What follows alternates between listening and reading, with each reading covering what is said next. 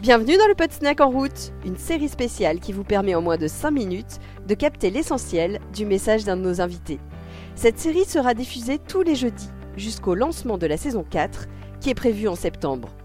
Aujourd'hui, je reçois Frédéric Bardot, le président cofondateur de Simplon.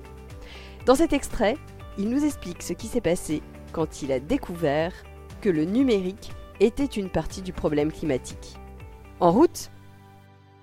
Comme beaucoup de parents, je pense que c'est mes enfants qui m'ont fait tourner du rouge, du social au vert, de l'écologie. Donc maintenant, je suis en mode pastèque, comme on dit. Je suis vert à l'extérieur et rouge à l'intérieur.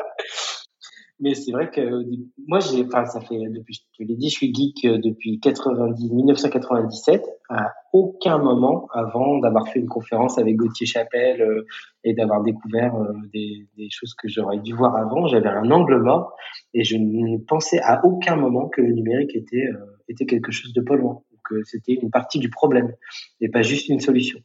Donc j'ai complètement versé dans cette idéologie de la dématérialisation, du virtuel, du nuage, tu vois, des choses qui invisibilisent en fait les impacts du numérique. Maintenant, j'ai bien compris, donc effectivement, toutes les équipes à Simplon sont formées, les apprenants sont sensibilisés. On est à Simplon nativement, et moi en tant que geek, plutôt technocritique. C'est-à-dire que moi, je suis pas du tout pour le solutionnisme technologique. Je me dis pas que pour sauver le monde, il suffit de mettre de l'internet partout, etc. J'ai toujours été très critique par rapport à la technologie, mais je l'appliquais pas sur le champ environnemental. Et là, j'ai rajouté une couche à ma fusée technocritique. Et donc, on est allé au cœur de Simplon, qui est cette histoire d'impact écologique du numérique. Donc, effectivement, maintenant, on en parle à tous les étages.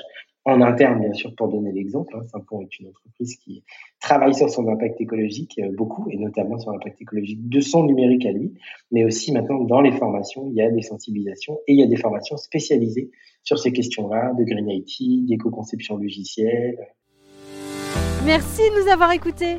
Si vous aimez ce podcast, aidez-nous à le faire connaître en lui attribuant 5 étoiles sur Apple Podcasts ou sur votre plateforme de podcast préférée. Et surtout, abonnez-vous pour suivre tous les épisodes gratuitement. À bientôt!